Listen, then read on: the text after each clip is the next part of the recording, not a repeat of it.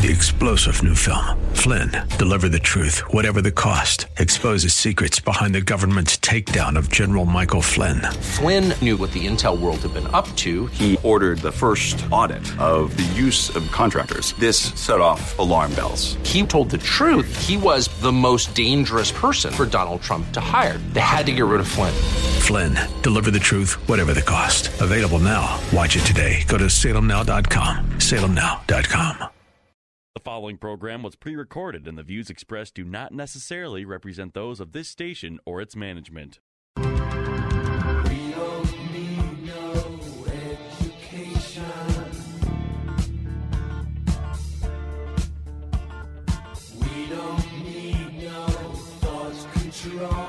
Welcome to Education Nation, where we tackle the biggest issues in American education. School is now in session. Here are your hosts, Headmaster Rebecca Hagstrom and co host Mark Durkin. Well, good evening, and thank you for joining us here on Education Nation. I am your headmaster and host, Rebecca Hagstrom, and it's a privilege to join you every Saturday evening here on AM 1280 The Patriot. I'm joined in studio once again with our producer of Education Nation and my co host, Mark Durkin. And another wonderful Saturday night in June. Yes, I know. We're getting close to the 4th of July. It is. It's coming quick. it's always amazing how quickly that comes up. And then I always feel like, well, the summer is like half over. And I, I guess technically it isn't, but somehow it feels that way. Right, it can slow down now. yes, exactly. Well, last week, if you joined us on our program, Education Nation, you know that we were discussing uh, how the Common Core math standards had uh, de- or had decreased. Well, actually, we didn't really get to that. We're going to talk about that more today. But we had talked about uh, the 1997 math standards in the state of California and how excellent they were, and how they had brought such great improvement to the math scores of the students in California. And we left off by kind of briefly highlighting the fact that n- not only was that the case for students who are uh, non minority students, but it was also positive for minority students as yes. well, which is an important thing to note because obviously we want to use standards that are going to be good for all kids. We want every child, we can all agree that every child deserves an excellent education and equal access to an excellent right, education. Right, and that's the thing when it comes to you know things like Common Core or like we spoke about uh, last month about the Every Student Succeeds Act. It's all about a closing that achievement gap. Yes, and the federal government has tried to take the bull by the horns to do that. But as we're seeing from these 1997 standards, as things were left to the state's control, they were doing it just fine. Yeah, and they were the, and there was much less of an achievement gap back back in that time, yes. at least in the state of California. And I think we're going to note that in our next show, it's true in Minnesota as well. Um, but back in 19 or 2010, 1910, back in 2010, prior to the implementation of Common Core, uh, the former senior policy advisor in the U.S. Department of Education, Zeev Wurman, and the research fellow or and a research fellow at Stanford University Hoover's Institute, Bill Evers, drew attention to the successes of these 1997 standards preparing all students for Algebra 1 in eighth grade. And uh, both men, because of the success, voted against California adopting the Common Core math standards on a state commission. Yes, because they knew they knew that what they had going was already excellent. They had already increased the uh, success rate of kids taking Algebra 1 in eighth grade to 36.5% from 11.2% in just a decade. Just in just one decade, exactly. That's a that's triple, more than triple. Uh, so they knew what they had going there, and they didn't want to they didn't want to get rid of a good thing.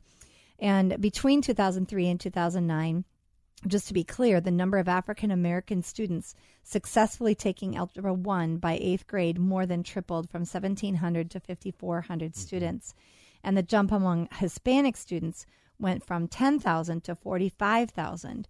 And for students from low income households, from 12,000 to 49,000.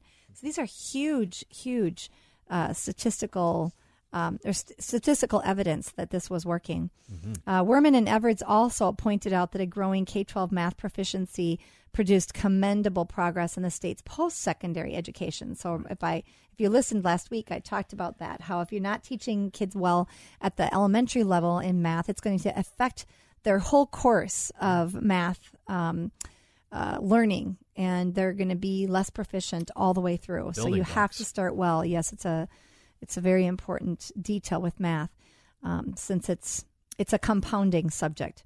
So anyway, it, it, they saw benefits in the post-secondary education realm as well. And between 1997 and 2014, the California State University, which was already known for keeping excellent records on admissions and remediation, reported that increasingly more qualified students and freshman enrollment were more than doubled from 26,000 to 63,000, while remediation rates in mathematics dropped from 52% to 27%. That's a huge drop. I mean, it is so exciting, and and you just think, why? You know, if it's not broken, don't, Don't fix, fix it. so why in the world did they do that? Um, if so it's not broken, don't break it. Yeah, exactly, and that's exactly what happened in the state of California, sadly. Um, so to summarize, the Californians' local local efforts without the federal government's interference paid off, and by the time Common Core actually hit the state schools in 2014, the state had the highest percentage of students taking algebra by eighth grade in the entire United States, 67 percent, a fourfold increase in over 15 years. And on the California Standards Test in 2013, 55% of the state's eighth grade algebra takers, uh, algebra test takers, were proficient or advanced, up from 40% in 2002. I mean, these are large gains we're talking These are huge here. gains. And if they had continued on that path, they would have remained successful. They would be the envy of the rest of the country. Yeah. As California goes, Yes, so would yes. maybe the rest of the country, right? Exactly.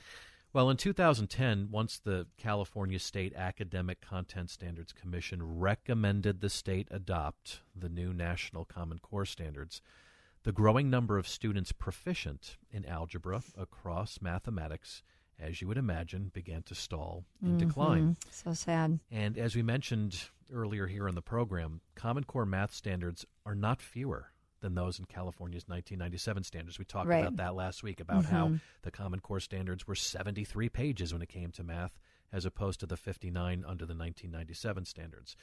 Well, according to Wurman and Evers, the commission tried to pass it off as though that the state was quote preserving the current academic rigor by creating what Wurman and Evers would term as make believe algebra option for the eighth grade. Hmm. And it took all of the algebra content. This is what they did. This is They- Common Core. This is Common mm-hmm. Core's algebra content. And dumped the standards on top of the national standards pre algebra content. Hmm. And that was creating what was teamed as an obese, unteachable, double dose course of 74 standards. I mean, that is just such a physical picture Yeah. of bureaucracy bloatation. Yes. I mean, yeah. At its worst. yeah, yes. Absolutely. and and the poor teachers trying to deal with this and the poor students trying to learn it it's it's it's really unfortunate To mix the technicalities with the artistry of, of teaching. yeah Well, Wurman and Evers believed that the Common Core standards refused to provide necessary preparation for what they termed as an overstuffed course. Mhm. so in other words not only did they overstuff this course Yes. but then all the standards leading up to that course did not sufficiently sufficiently prepare the students to be successful even if a teacher could have done you know performed that course well or uh, taught that course well what they're saying is that the common core standards leading up to that course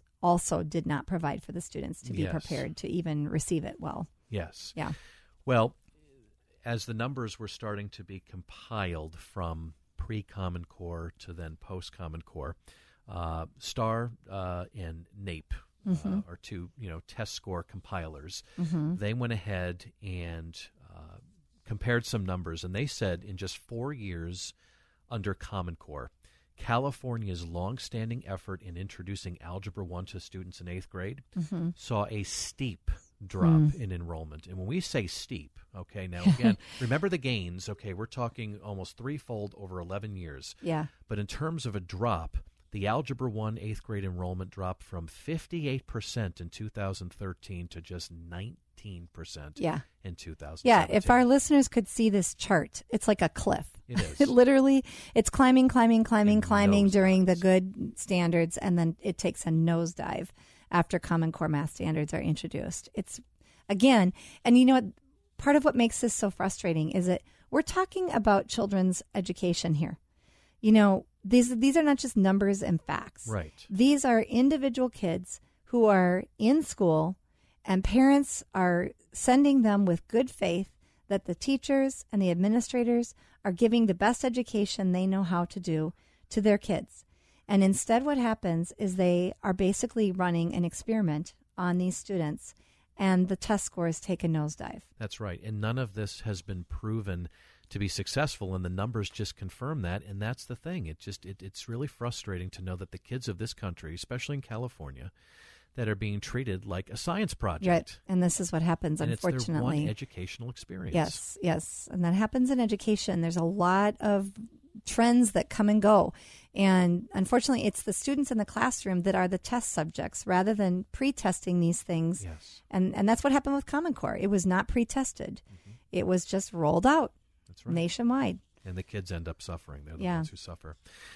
Now, the 19% enrollment uh, for eighth grade algebra that occurred under Common Core by 2017 uh, took the state of California back to where it was in 1999. Again, we mentioned last week that the uh, the math results were horrible prior to the introduction of the 1997 standards, and basically this was reminiscent this drop of where algebra taking was really the privilege of the elite. So guess then who it impacts the most. Right. The minorities. Absolutely. Yes. Absolutely. And under the state's 1997 math standards, like we mentioned last time, Latino and African American students experienced significant increases in the number of students enrolling in Algebra 1 by 8th grade. However, under Common Core, these students experienced much deeper losses in enrollment than it was for both white and Asian American. Mm. And that's a travesty. It's a travesty. And it's just, it breaks my heart for those kids. And again, when we are trying to get, uh, when we're trying to erase the achievement gap, when we are trying to get more and more kids interested in STEM careers, um, we're, we're going in the opposite direction from what we should be doing. Yes. Yeah, to find that success. Well, with enrollments in eighth grade algebra declining in California, we learned that Common Core actually moves the bulk of an algebra course to the ninth Yes. grade. And I remember this when I started researching Common Core back when it first came to light in 2010 or 11. Uh, that was one of the biggest uh, criticisms from people who knew math is that they were moving algebra 1 from 8th grade to ninth grade. So for people who really understood math, they weren't fooled by this bulky course that they had tried to create in 8th grade. They knew um, that it was basically moving algebra 1 to the ninth grade. And according to Joy Pullmann, who's the author of The Education Invasion How Common Core Fights Parents for Control of American Kids, she is also a writer for The Federalist and has done a lot of research on Common Core. Uh, she said that Common Core promised that their curriculum mandates and federally required tests would actually boost achievement and match that of international students. But it's important to understand that this appearance that the Common Core advocates have tried to produce, that achievement actually has been boosted, really came as a result of the Common Core redefining what success looks like hmm. and taking away the public's ability to really measure it. So the actual numbers show us that the math scores have decreased and the number of students taking Algebra 1 and 8th grade have decreased. But the perception that they've put out Yes. is that the Common Core math has actually improved the success of students. But they've done that by redefining really what success is and taking away the public's ability to measure it. So, Common Core deception and promising to get all students college and career ready involved pressuring states that were competing for federal education grants into having their state university systems agree to not remediate students who passed Common Core exams. So, one of the issues that we've seen nationwide is that a lot of students have had to take remedial coursework when they get to college, particularly in the area of, of it's usually math and writing are the two areas. And so, what they did when they launched this whole Common Core uh, scheme, I don't know if you want to call it a scheme, but idea across the states, um, you know, they they basically said, well, part of this agreement is that you will convince your state university systems to not remediate the students who pass these special tests. Well, they create these special tests to align with their standards. Right. And their standards, we've already demonstrated, are significantly lower than the 1997 math standards that, that California already had in place. So if you can show that a student is proficient on a Common Core aligned test, what are you really proving? Right. The bar's already been The lowered. bar has already been lowered, so it really doesn't help. So uh, the bar for that academic rigor um, was not raised. It was actually the state higher education systems then that would have to allow the Common Core to define what suffices as college ready. Now, for So- some of our listeners that may not be familiar with what remediation is or remedial courses, can you Mm, just point. explain generally? Yep. So a remedial course it means that a student is entering into college, but the college determined that their math skills or their writing skills are not up to par for college level work.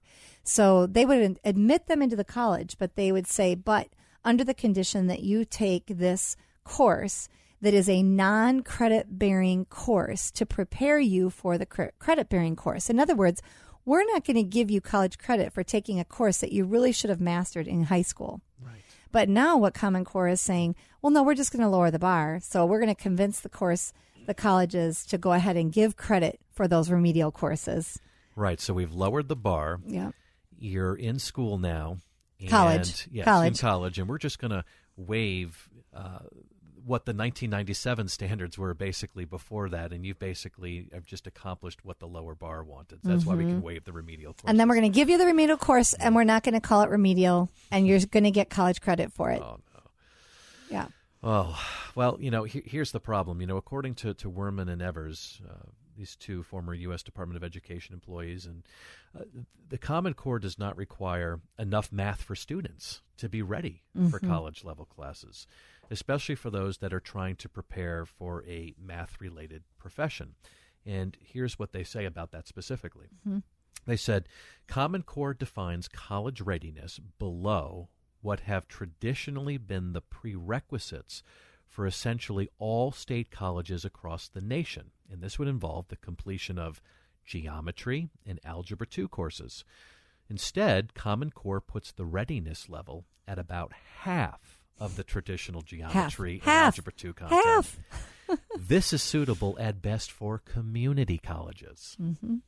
Mm-hmm. So, with the lack of true college and career preparation, what is Common Core solution? Well, according to Wurman and Evers, unprepared students will be placed, and you touched on this a little bit, Rebecca, mm-hmm. in specially designed credit courses, otherwise known as co-requisite or stretch classes. That's what they're termed in California. A new term is born. right. A- Stretch classes. a real stretch to be ready for your college level math courses. And this means that even though they cannot do college level work, students will be told that they are and they will be given college credit for it for doing non college level work. And I just wonder how oblivious the students really are to this because if they're preparing for these STEM careers, they're up for a very rude awakening when they go for those job interviews to find out Right. I'm not ready. Right. Well, and this is this is it's it's the classic kick the can down the road scenario. You know, mm-hmm. well, we're going to lower the standards in the lower school, and then we're going to lower the standards in the middle school. We're going to lower the standards in the middle in the upper school, and then by the time the kids go off to college, we're going to create these new stretch courses to make sure that the kids can get college credit for learning information that they should have learned in high school um, but they weren't being taught. It's not the kids' fault. They can only learn as much as they're being taught. Right. Um, and then they get these stretch classes. What does that say then about the college degree they're receiving?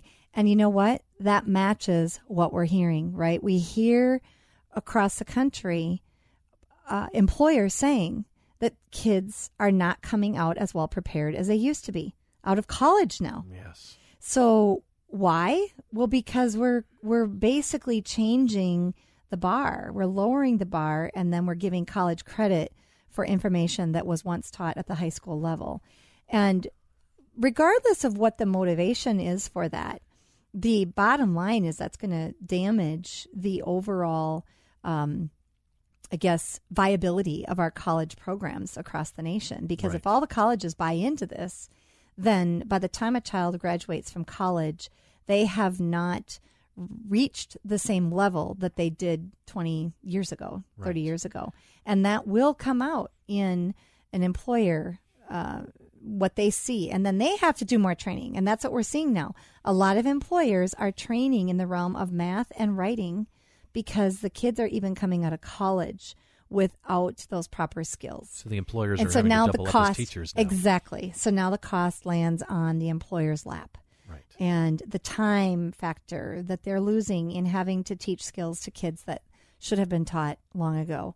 So we've got a system, folks, that is that is breaking and and broken. I would even say broken, and we need to really take a look at what is the best way to fix this. And I think we kind of need to go back to square one and throw out Common Core. You know, it doesn't get a lot of conversation anymore because it's it's just embedded now in most states' educational systems but until we really address it and deal with it and and go back to standards that actually work uh, we're going to continue down this path Yeah, just a couple of uh, notes on what we've been talking about. This reminds me of an interview that I believe we had done with Howard Root last year, who Mm, was mhm. doing hiring for his company and realizing, you know, Yes. that that lack of preparation, unfortunately, is there for a lot of college graduates. And um, yeah, I mean, it, it, it does come home to roost for sure, and that that's just so disturbing. That's Yes. really disturbing. And you know, the thing that's really confusing, you know, at the current administration, you know, there's the denunciation of Common Core at the federal level. But see, the problem is when it starts blending and it gets interwoven with state standards, how does it get diagnosed? Well, no, that's the federal portion. That needs Mhm. to be omitted since we, the federal government, stand against it. And yet, but no, it's still part of the state standards, so it can't Right. really be removed. right right and and it is tricky because curriculum is expensive and all of the curriculum that got changed and this is you know this is something when we talk about the fact that education has so many trends and you know theories that come and go the the driving force between uh, behind a lot of that is the curriculum companies by the way like Pearson Right. Pearson makes tons of money every time there is a curriculum change because what do they do? They address the change and they create the new curriculum and they sell to all the districts and they sell to all the private schools and it's kind of a never-ending supply of money because it's it's ta- state tax dollars that go into buying curriculum. And so for a company like Pearson and all the other large curriculum companies out there, they're motivated for these changes and trends to come and It's go. moneymaker. It is a huge moneymaker At for the them. expense of the At the ex- taxpayers. and even more importantly, the students themselves. Yes. Um, I've, I've been in Manhattan several times, and uh, Pearson is located on some of the most expensive real estate in all of Manhattan.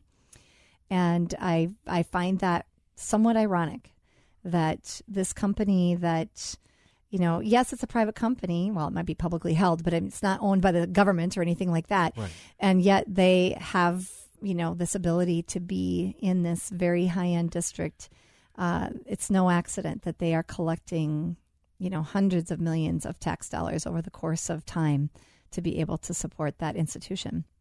And they are the backing behind AP.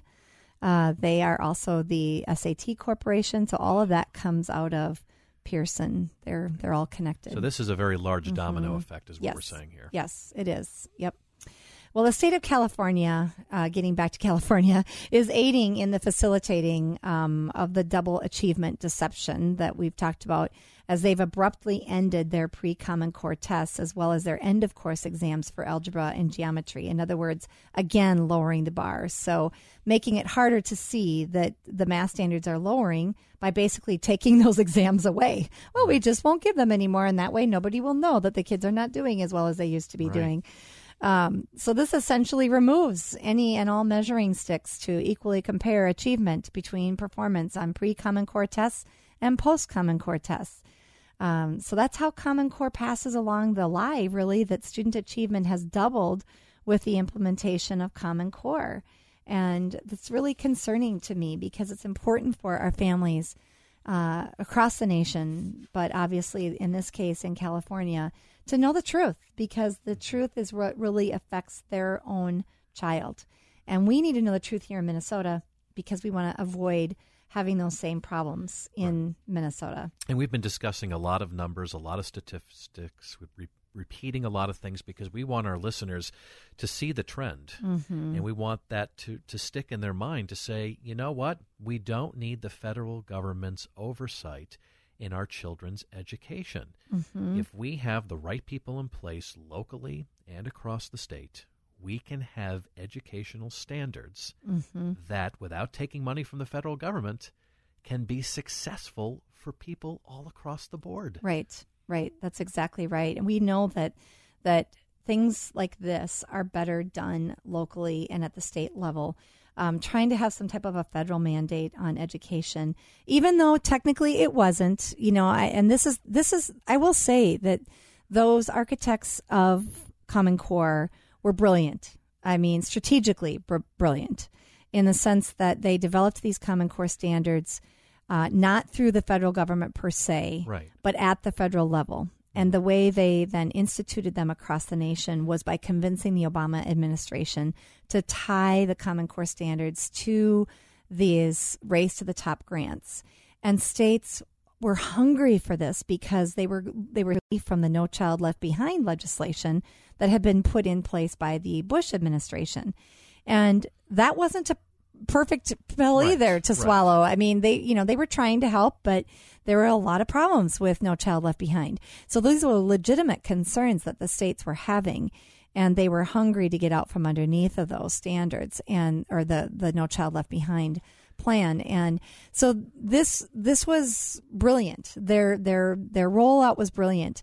But thankfully, a lot of the teachers and parents in the states once those once those Common Core state standards actually began to show up in the classroom through the curriculum because it took a while. You know, right. once the standards were created, uh, they it took a while for the curriculum companies to make all the Common Core materials to go with it, and uh, once it took hold, parents started noticing, and there was a lot of uproar, and there still is some uproar, but unfortunately, it's hard because it's all controlled at the federal level through the testing right. and through the regulations. And even with Betsy DeVos in place and she's relaxed some of that federal control, um, there is still so much motivation on the part of the states to keep in line with this Common Core because of the testing.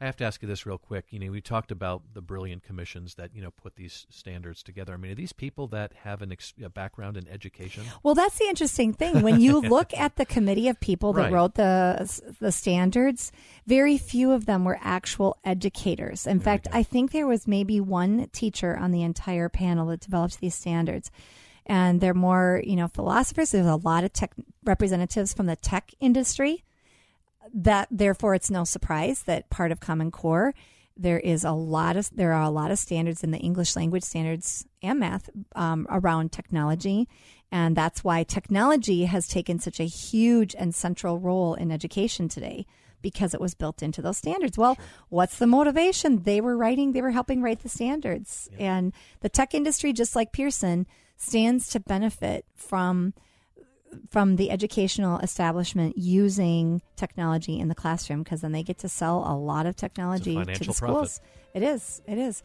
Well, we are running out of time once again, and we are so thankful that you joined us here on Education Nation. And if you want to listen to this podcast or any other podcast, go to ednationmn.org and join us next week, 6 p.m. AM 1280 The Patriot. Thanks. Good night.